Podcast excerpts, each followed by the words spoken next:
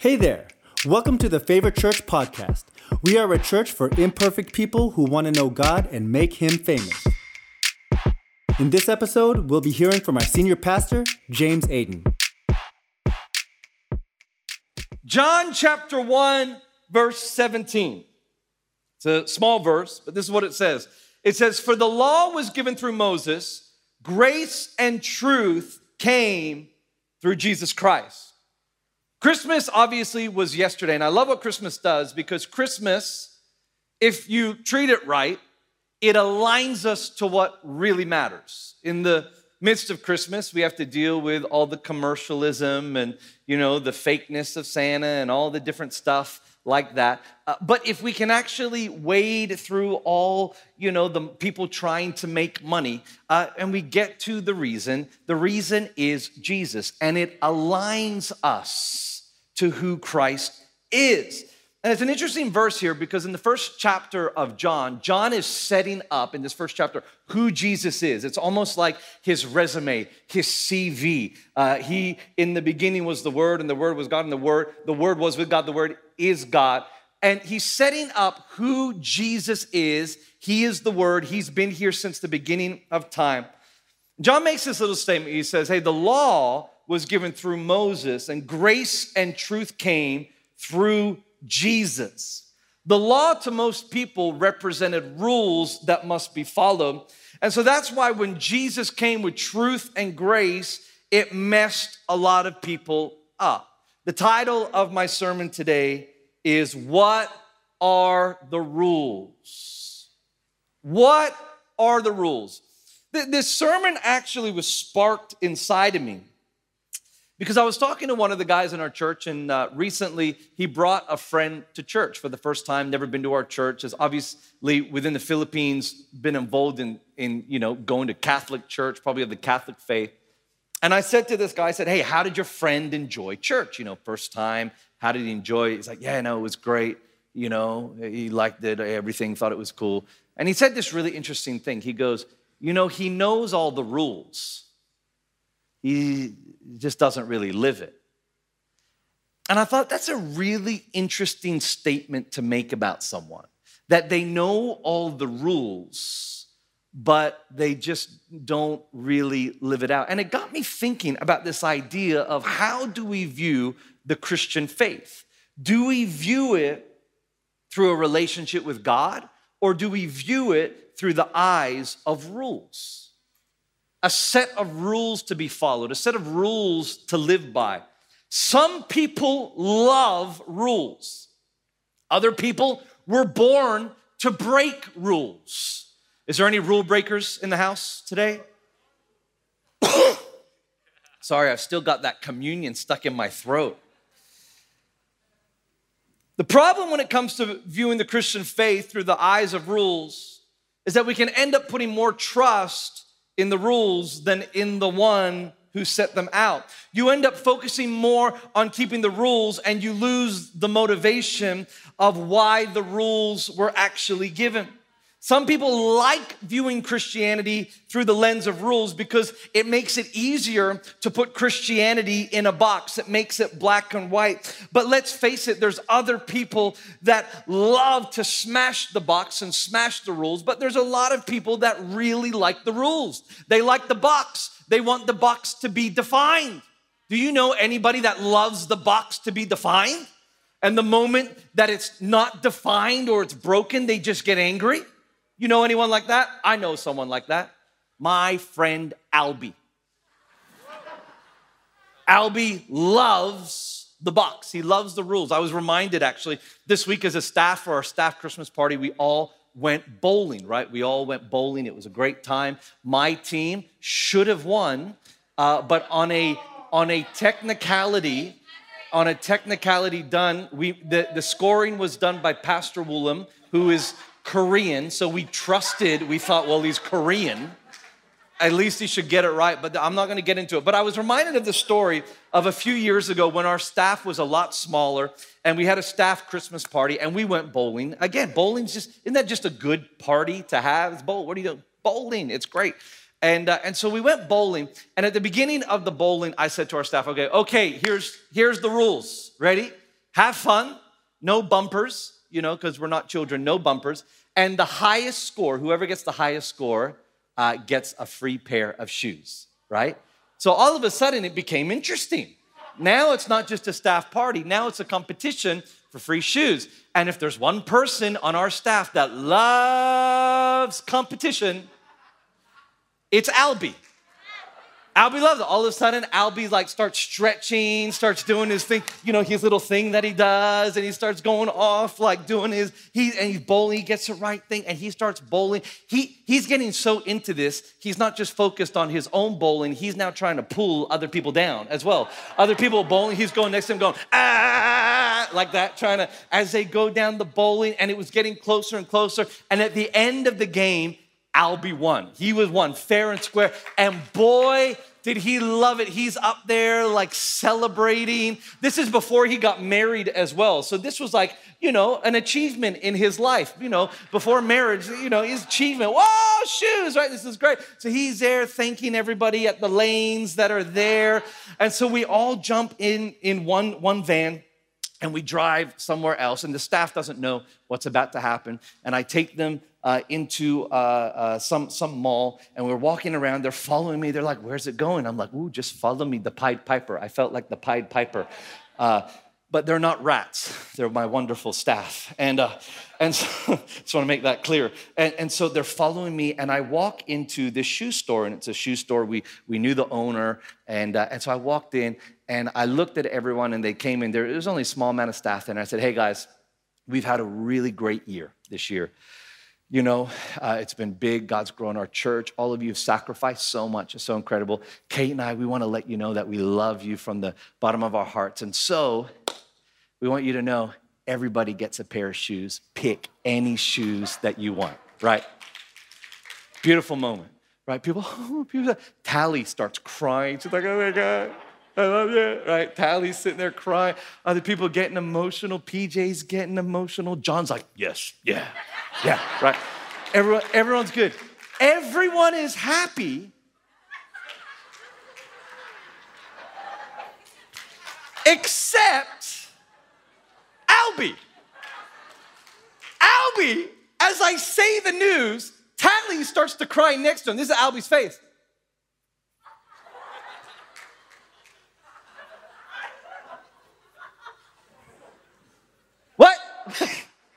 He starts getting angry. Tally's, oh my God, I haven't felt this loved by a boss before, right? Like that. Albie's like, what? Why? Why does everybody else get shoes? And this is what he says Do I get two? he was angry because the rules got broken. The rules were he won, he gets shoes. But now everybody got shoes and he wasn't happy. Anybody else get unhappy when the rules get broken? Right? It's easy sometimes to hold onto rules because everything is there, it's set. But what happens maybe when the rules get broken or it's not as easy to see the rules? Today, I want to talk about why we shouldn't look at Christianity, even though it was beautifully celebrated yesterday through, through the birth of Jesus, why we shouldn't look at it through the eyes of a set of rules, but rather we should look at it through the beauty of the truth, the grace, and the mercy of Jesus. Here are some thoughts that I have. Number one is this Christianity starts with good news. Christianity starts with good news. The gospel is literally translated as the good news. The gospel. Maybe you've heard that word before. If you're new to church, you might have heard it, you might not have.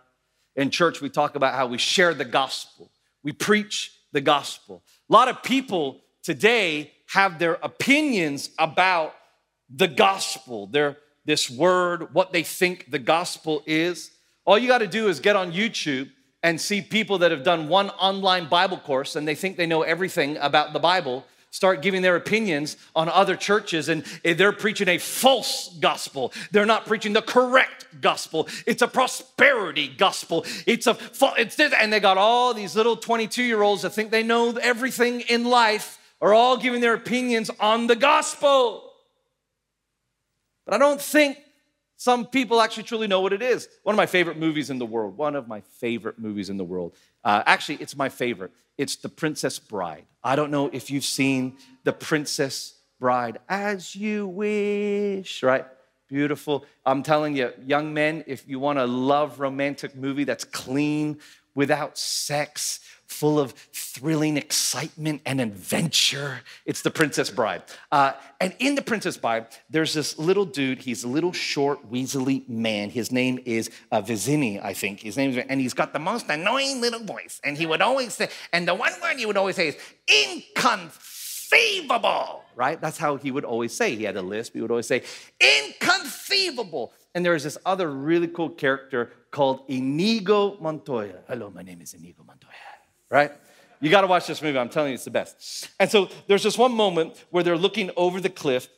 It's Montoya Vizzini, and actually Andre the Giant is there as well, just you know to throw him in the movie. And they're looking over, and the guy goes, "Oh, this guy's gaining on us." And the little squiggly, wormy guy goes, "Inconceivable!" And I just love this thing because Inigo Montoya is so cool, the Spanish guy. And he said this to him. He goes, "You keep using that word." I do not think it means what you think it means, right? And I just love that line. You keep using that word. I, I do not think it means what you think it means. And I think that a lot of people don't understand what actually the gospel is. I think they use the word, but they do not know what it means. They think they know what it means. I always think of this line when I hear people trying to make the gospel represent the entire spectrum of Christian biblical teaching or use it as ammunition against preachers that they don't like. But this is why this point matters so much. My point, which is Christianity starts with the good news. This is why. Because the message of Christ does not start with the fruit of the Spirit. I just preached a whole series, Willem and I, on the fruit of the Spirit. The message of Christianity of Christ does not start with the fruit of Spirit. It does not start with listing a bunch of rules of things that you can't do or can't do, listing a bunch of things that you should avoid because in the long run it will hurt you. It doesn't start with that. The message of Christ starts with the gospel, and the gospel is the good news. What is the good news? Well, I'll tell you. I'm going to read what Paul said because he perfectly summed it up in his simple letter to the Corinthians in 1 Corinthians chapter 15. This is why Paul described it. He says, Now, brothers and sisters, I want to remind you of the gospel, the good news that I preached to you, which you received and on which you have taken your stand. By this gospel, you are saved if you hold firmly to the word I preached to you. Otherwise, you have believed in vain. So he's, let me just set this up. He's saying that I preach to you a gospel. If you stand upon that gospel which I preach to you, then you will be saved. But if you don't, you're just doing everything in vain. You're just turning up to church and giving your tithe, and it's all in vain unless you actually believe it. Here we go, verse three he goes, For what I received, I passed on to you as of first importance so he's saying, This is the first thing I said. This is the most important thing I said, and this is what it is that Christ died for our sins according to the scriptures, that he was buried and that he was raised on the third day according to the scriptures, and that he appeared to Cephas and then to the 12, and after that he appeared to more than 500 of the brothers and sisters at the same time, most of whom are still living, though some have fallen asleep. So Paul says this is what the gospel is, and this is how important, this is the first importance. This is the first thing I'm gonna share for you. And what is it? That he died for our, this is the gospel. That he died for our sins according to scripture, that he was buried, that he was resurrected, and that he appeared to more than 500 people. This is the gospel in a nutshell. When people say, Does your church preach the true gospel? Yes.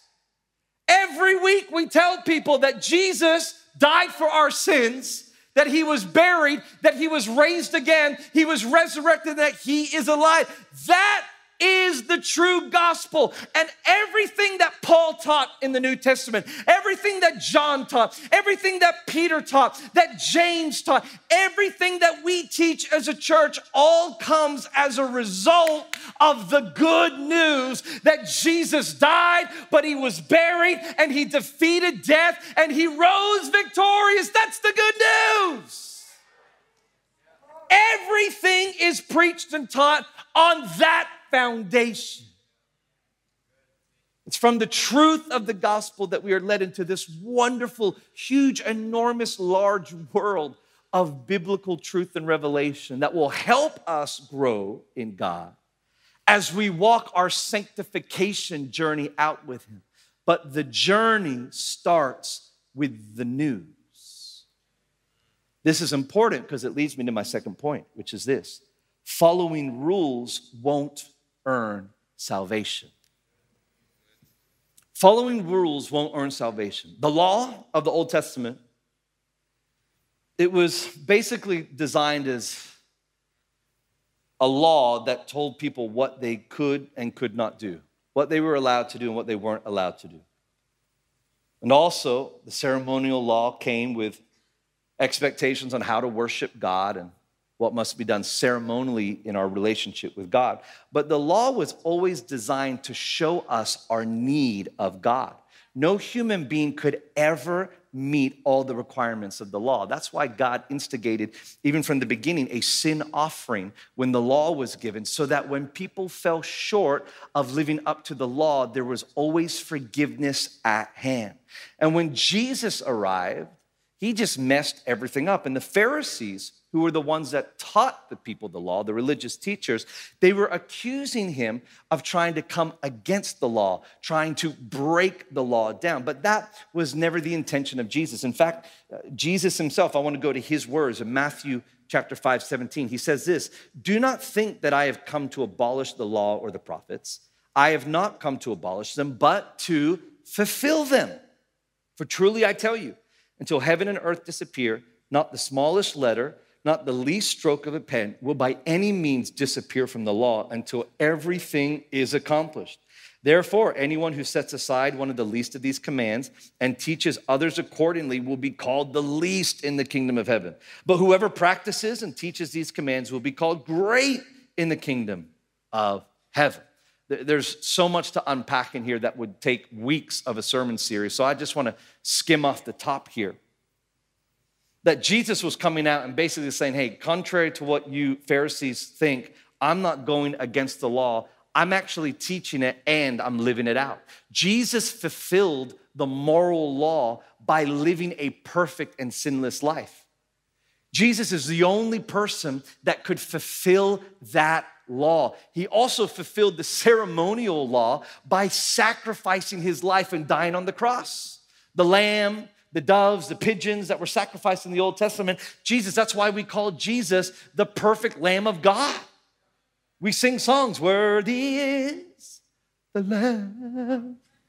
Not because we love animals, but because Jesus represented the sacrifice. He was the sin offering once and for all. And then Jesus, in this short passage, goes on to praise those who teach and who live by the commands of God. And this is where we get to this tension point in the message of Christ. Should we follow the law or are we set free from it? Do we have to follow all these rules or do the rules not matter anymore because of truth and grace and mercy? It's interesting. We're taught clearly in Scripture that reaching a level of behavior or following a certain amount of rules will not earn us salvation. Ephesians chapter 2 verse 8 it says, "For by grace you have been saved through faith.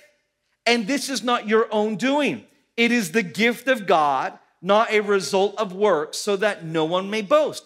So Paul is writing to this church in Ephesus and saying, "Hey, you've only been saved because of the grace of God.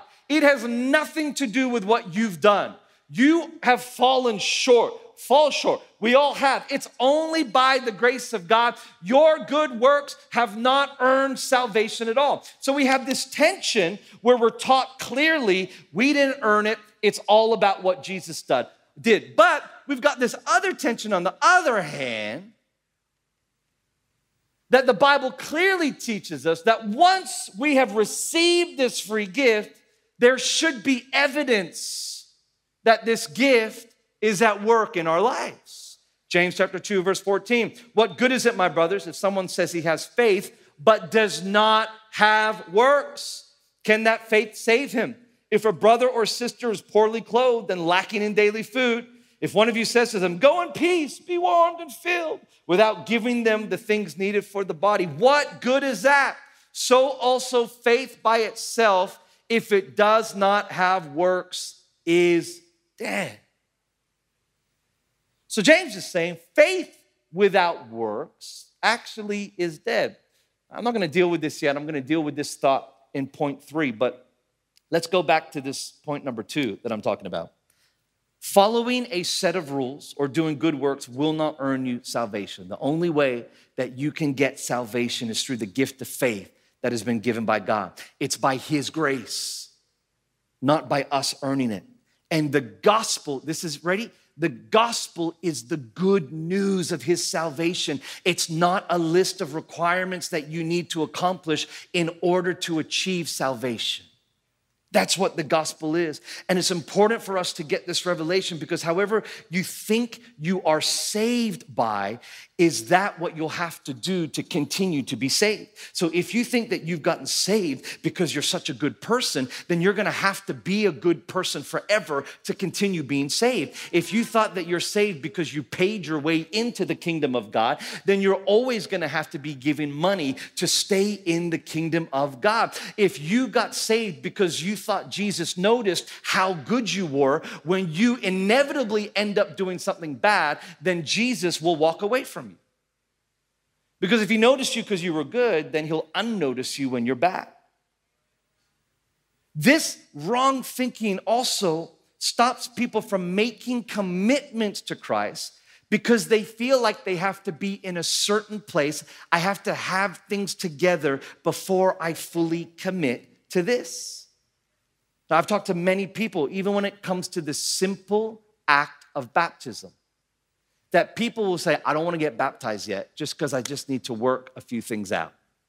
My response is, you need to work a lot more than a few things out. I know you. You need a, it's not a few things, you got a lot of things you got to work out.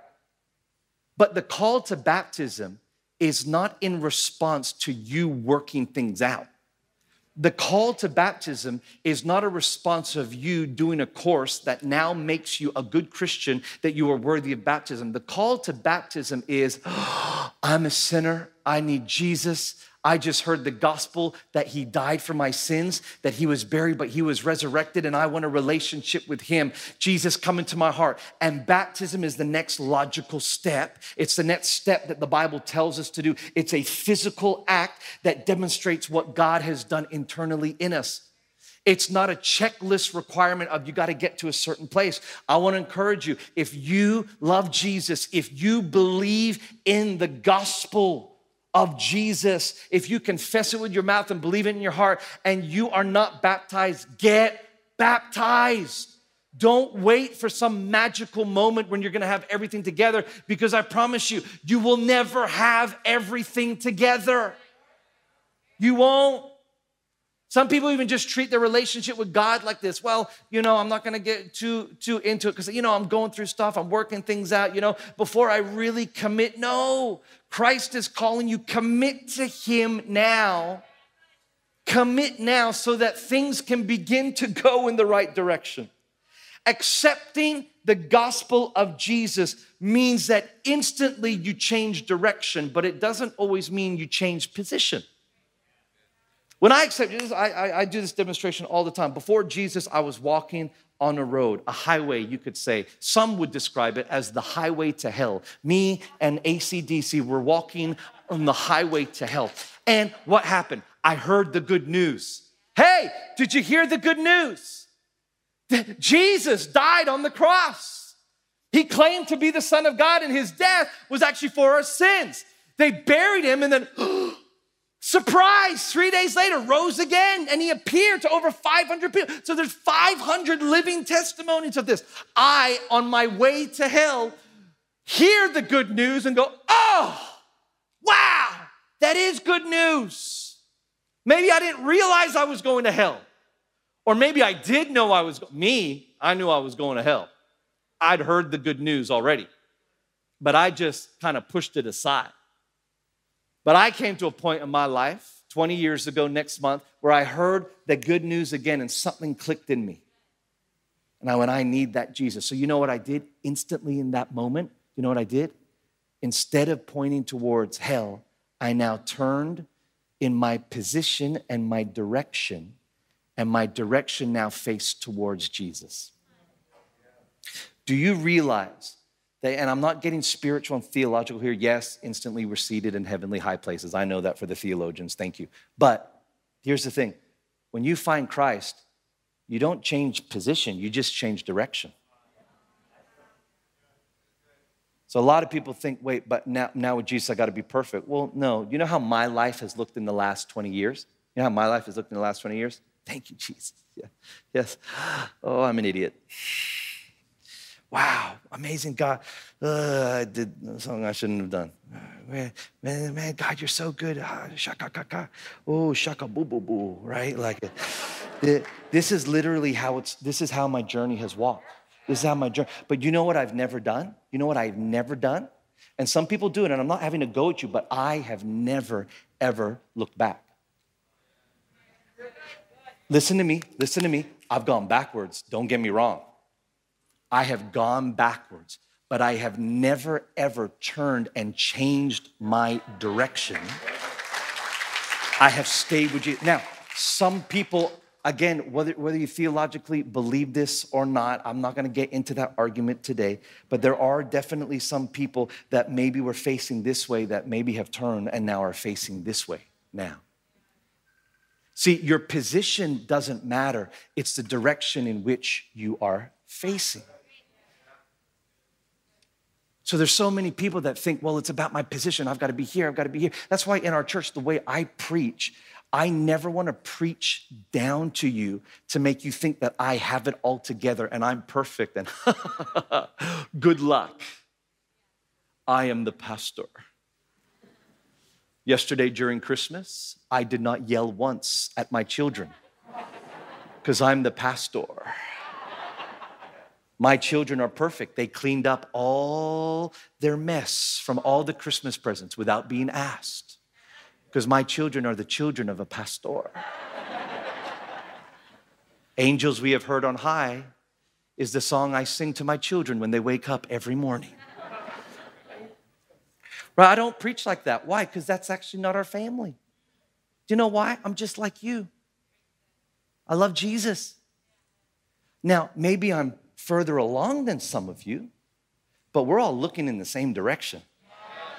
And there are some days, even now, where I take steps back, where I let anger get a hold of me, where I let jealousy get a hold of me. But I'm still pointing in that direction towards Jesus.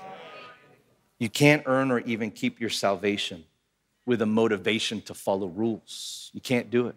Rules are not to keep, you know what's to keep you motivated to follow Christ? Knowing who He is. We need a relationship with Jesus, not a list of rules to follow. Which takes me to the other side of my tension. Because some of you are like, yes. It's all about this emotional, I just love Jesus. Doesn't matter what I do because his grace and his freedom. I don't know why I'm flapping my arms like this, but his grace and his freedom is so amazing, and, and I can just do, I can do whatever I want because of his grace and his mercy, and it covers me. I want you to know that's how I internally view everybody that is that does that. So here is, and herein lies the other tension is this. Is my third point that relationship leads to a changed life. When we live just by rules, it creates a legalism for our Christian walk. So, following rules equals good Christian. Uh, disobeying the rules equals bad Christian. God loves us when we follow the rules, and God hates us when we break the rules. And this is not the base of our Christian faith. The basis of our Christian faith is found in Titus chapter 3, verse 5. He saved us, talking about Jesus not because of righteous things that we have done, but because of His mercy. He saved us through the washing of rebirth and renewal by the Holy Spirit, whom He poured out on us generously through Jesus Christ, our Savior. We don't have a relationship with a rule book we have a relationship with a Savior, with Jesus. And this is what He did in Romans chapter 5. But God demonstrates His own love for us in this that while we were still sinners, Christ died for us.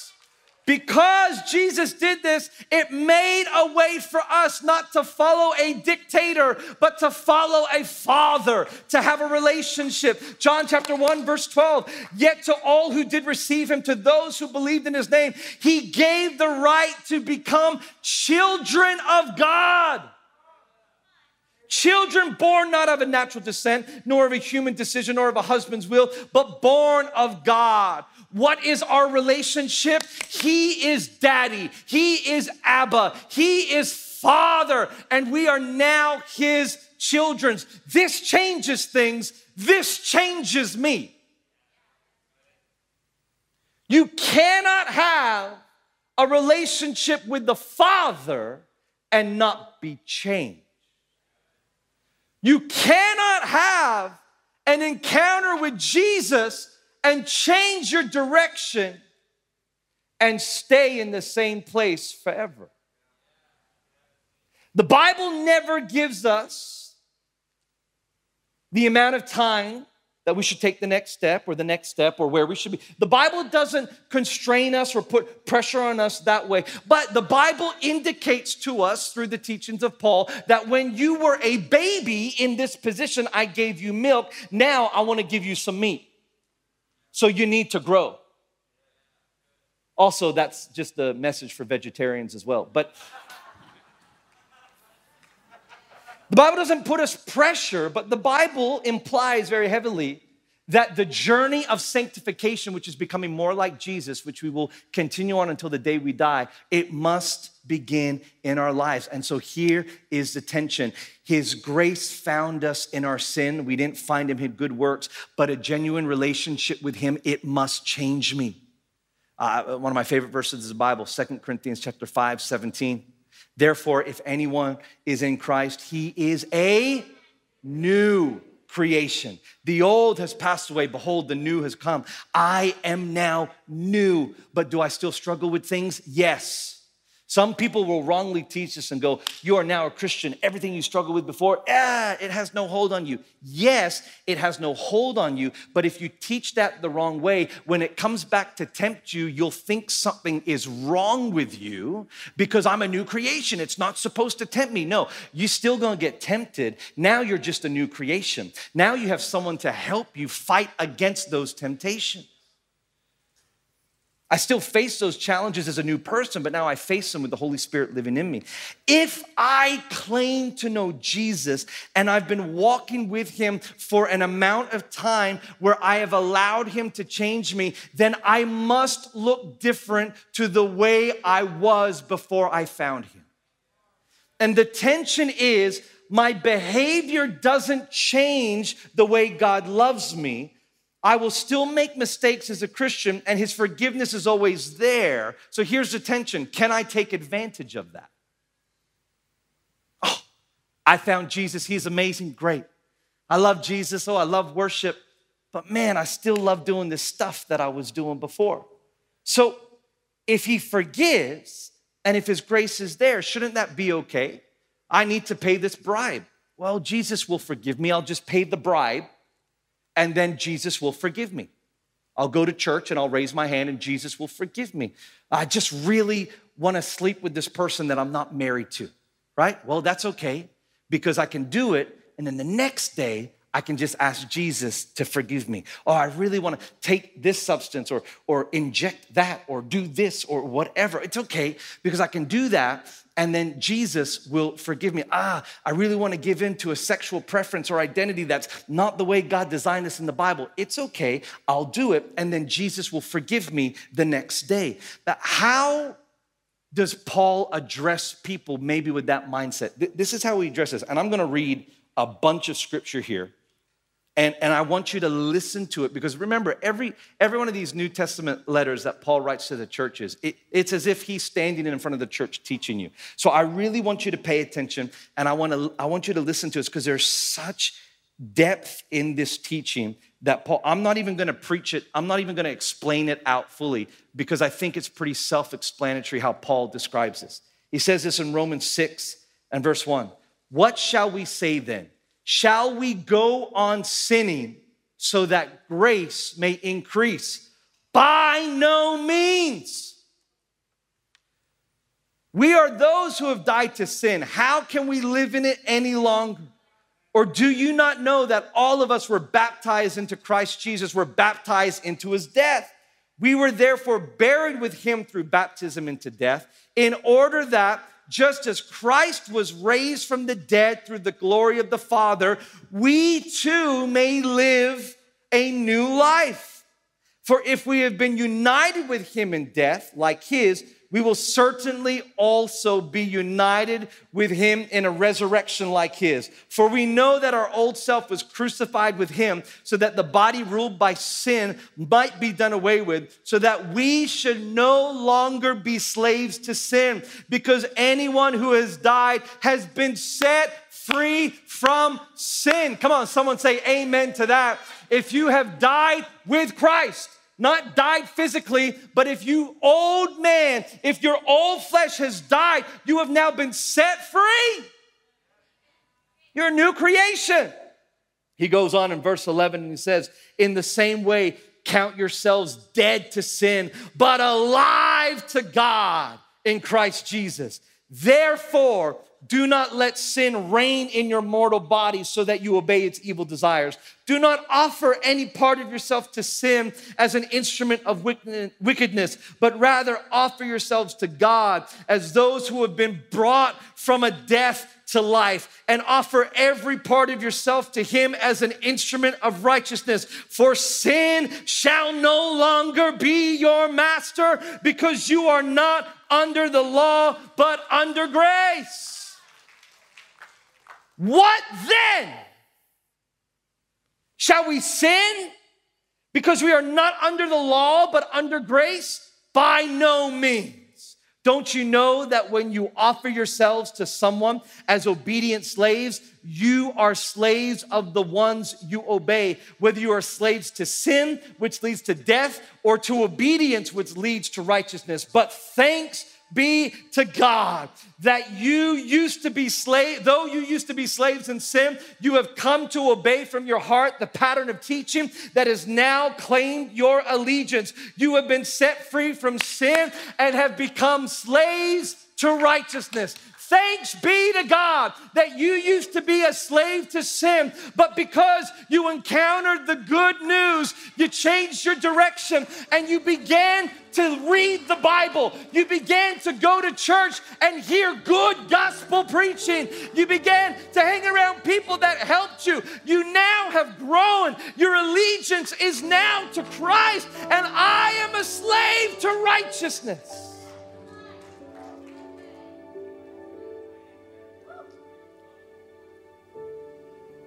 Pretty self explanatory. But if you missed what Paul wrote, let me just go over it really quickly. Don't abuse grace. Well, what if I sin? Yes, that's the thing. Yes. People want to get technical. Let me get technical with you. Yes. God will forgive you every time you come to Him. But when we ask God to forgive us, we're not just saying sorry. It's interesting that some people just treat sorry like it's just, you know, I'm sorry for what I did. When my children at the moment, we're trying to teach them to say sorry when they do something wrong. And it's not just to say sorry, because it's easy to say sorry, right? Sorry. You know, Aslan will hit Sienna. Say, Aslan, come. And he'll go like, sorry. And there's zero life change inside of him, right? So what we're trying to do is we stop him and go, sorry for what?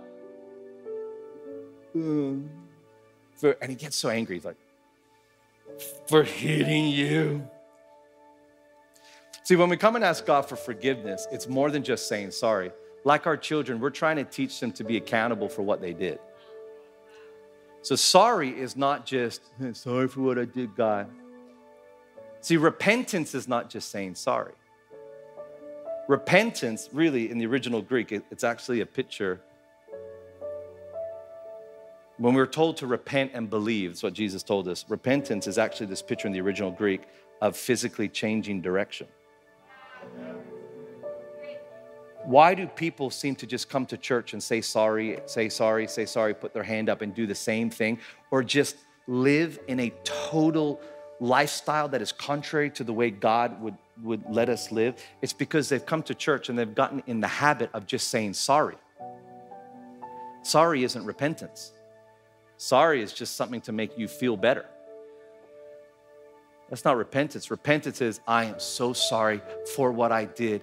Jesus, please help me to not do it again. I'm gonna walk with you. Oh, God, I did it again. I'm not looking back. I'm maybe taking some steps back, but God, I'm sorry. Please help me to make sure I don't do it again. This is where you can tell the people, and I've been in church a long time, you can tell people that have a relationship with church and people that have a relationship with Jesus. It's not because of how good they are as a person. Not at all. I'm not judging that based on how good you are or how holy you are or did you say a swear word this week? It's not it's not about that, but you can tell the people that genuinely are repenting for the sin, for the things that they've done that have separated from God, and other people that just throw up a sorry to the big man. You can actually see it. As a church pastor, who one of my biggest goals in life is to grow the church as large as possible. I don't want to grow the church on the back of a, of a fake gospel. I want to grow the church with people that truly understand what it means to repent and to turn from a life of sin and come towards Jesus. Paul is telling us straight if you found Christ, if you found Christ, which didn't require your works, which didn't require a list of things to do good, then once you found Christ, your behavior will change. It has to, because you are a new creation. How fast does it have to change? Well, there's no rules on that. In fact, can we just for a moment just stop saying the word rules? A lot of times we talk about the rules. People are like, what can I do? What can I do? I don't want to talk about the Bible because the Bible is full of incredible things in there that people can perceive as rules, but I actually like to think of them as boundaries, not rules. So, because rules, you know, and yes, I'm, I'm talking about semantics here, but rules kind of gives this picture of uh, don't break the rules, you're gonna be in trouble. Whereas boundaries sort of give this idea of, hey, we're placing these boundaries in to protect you. A dictator has rules, a father has boundaries. Rules restrict, boundaries protect. When I was growing up, my dad, who's watching right now in Australia with my mom, love you guys. Uh, my, my dad and my mom both would uh, discipline me a lot, right? A lot. Now, was I a great child? No, absolutely not. And I required discipline constantly. And my dad, I thought, had rules that were really, really tough on me, and he had boundaries, you know, things like I wasn't allowed to just run off and run away. When I grew up here in the Philippines in the late 80s and the early 90s, a ton, ton of kidnapping. Do you, guys remember when kidnapping was big? You know, man, I was a cute little white boy. You know how much money I could have gone for, right? So my dad was like extra strict with me when we would go out, right? And I was so hyper and full of energy that I would run. And my dad, and I would get so angry. I would get so angry even as a child because I thought my dad was so mean and he was so restrictive and he had all these rules on me. But I never realized that my dad's rule that I perceived of not running away was actually him putting a boundary because he loved me so much, he didn't want me to get kidnapped. That he loved me so much that he didn't want me to run across the road by myself and in my immaturity of a child, not look left and not look right and get hit by a car. His boundaries were actually put in place because he loved me and he knew that if I broke those boundaries, it wouldn't just hurt me, but it would hurt people around me. When we talk everything in the Bible about what we should and we shouldn't do, these aren't rules to try and make you feel restrictive. Oh, oh God is not killjoy. He's not KJ. He's not. God is a father that puts boundaries in. He's the Alpha and the Omega. He's the beginning and the end of time. He created time, He created everything within it. So He should know what works and what doesn't. The whole Old Testament, if you read it through, is one giant story of people not listening to God. The prophets existed in the Old Testament because people did not listen to God. He put boundaries to help them. And what did they do? They kept going away. They kept going away. They kept going away. God is not a rule setter because he wants to steal your joy. He is a loving father that wants to create boundaries that say, hey, you didn't have to earn my love. You didn't have to earn my salvation. But once you've got it, I want to teach you that you don't have to stay here. You can actually be here. In fact, you can be here. You can come all the way over. You can be all the way here and you can have it here. You can be everywhere. You can be up here. You can be, you can be, yeah, you can do everything. You can be all these things if you follow the boundaries. Don't ever confuse it. The boundaries are not there to save you, Christ is there to save you. The boundaries are there to help you live out the salvation that you've experienced. And how you view this revelation will view will, will affect how you treat God. Here's your two reactions to sin. Ready? Your two reactions to sin are one of two ways.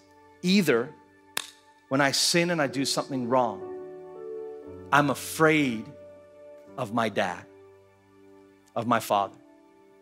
And so I'll run and hide. This is, this is the reaction that Adam and Eve had in the Bible. They were afraid, they went and hid from God. Or when I have sinned, when I've done something wrong, do I run to my father because I need his help? Am I afraid of dad or do I run to dad?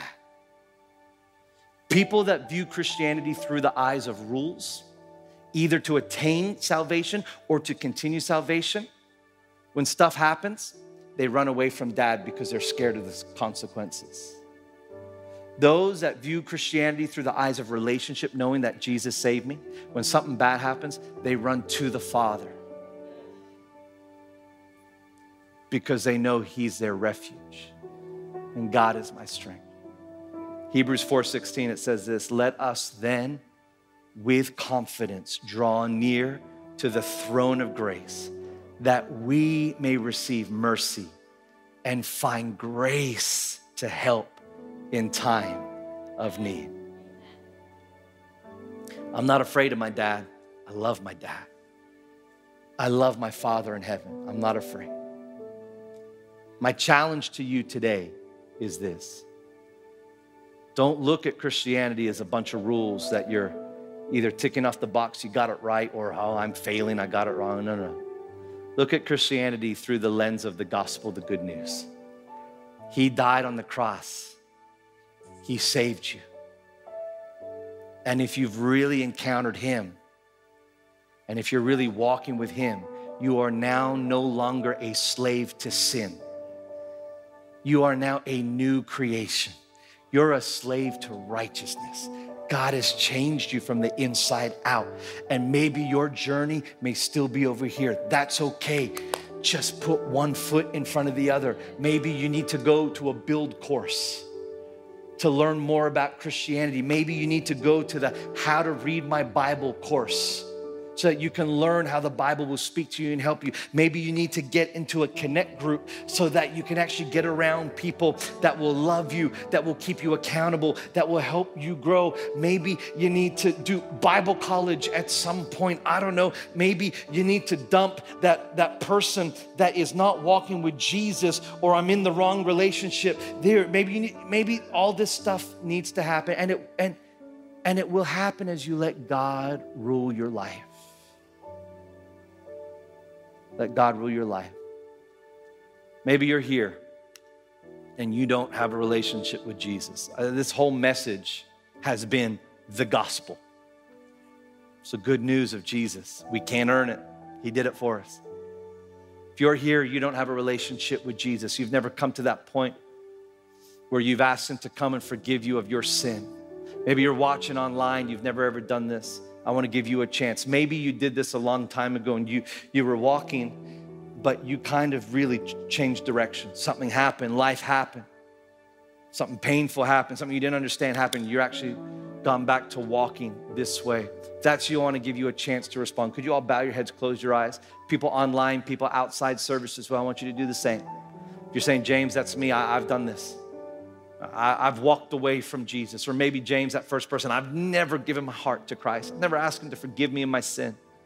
I've never acknowledged the gospel, His death, His being buried, but His resurrection. Never acknowledged that. If that's you, and you want to respond not to the church and not to the pastor today, but if you want to respond to Jesus on the count of three, could you lift your hand nice and high? Because I want to pray for you. If you're online, I want you to just do the same thing wherever you're watching from. One, two, three. Right now, lift your hands all over this place. Awesome. Hands here. Bunch of hands over here on the side, over here on the left as well, up in the back corner too. Thank you. If you're online, maybe you could just write. If you feel bold enough, just write and say, hey, this is me. I want prayer. We've got team online that are ready to pray with you. For those that lifted your hand, I want you to put your hand on your heart right now. And we're all gonna pray a, prayer together. It's a simple prayer, basically reflecting everything I've read. Paul, in the book of Romans in the Bible, he actually writes and he says that if you confess with your mouth and believe in your heart that Jesus is Lord, Jesus is Lord is the statement that encapsulates everything I've, I've preached today, then you will be saved. So, those people with your hands on your heart, come on, we're gonna pray. We're all gonna pray together today. So, why don't we say this? Say, Dear Lord Jesus, come to you today. And I want to thank you. Thank you for dying on the cross. Thank you for doing it for me.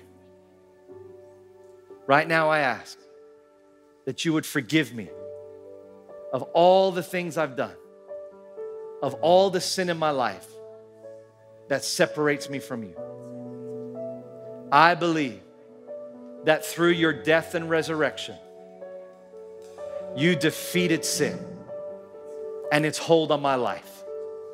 So, right now, I ask, please come into my life, be my Lord and Savior. The old is gone, the new will come. In Jesus' name I pray. Amen. Amen. Come on, can we give God praise for every person that just responded? Thank you so much for listening in. At Favorite Church, we're a family, and we believe that the Christian journey should not be done alone. If something really spoke to you from the message, we would love to connect with you to talk it over. Or if you prayed the salvation prayer, we'd also love to be able to share more about the decision that you've just made. Please visit us at favorite.church/next to learn more. If you want to share this podcast with a friend, simply tap on the share button and send it through. We love you. We're praying for you. Till next time.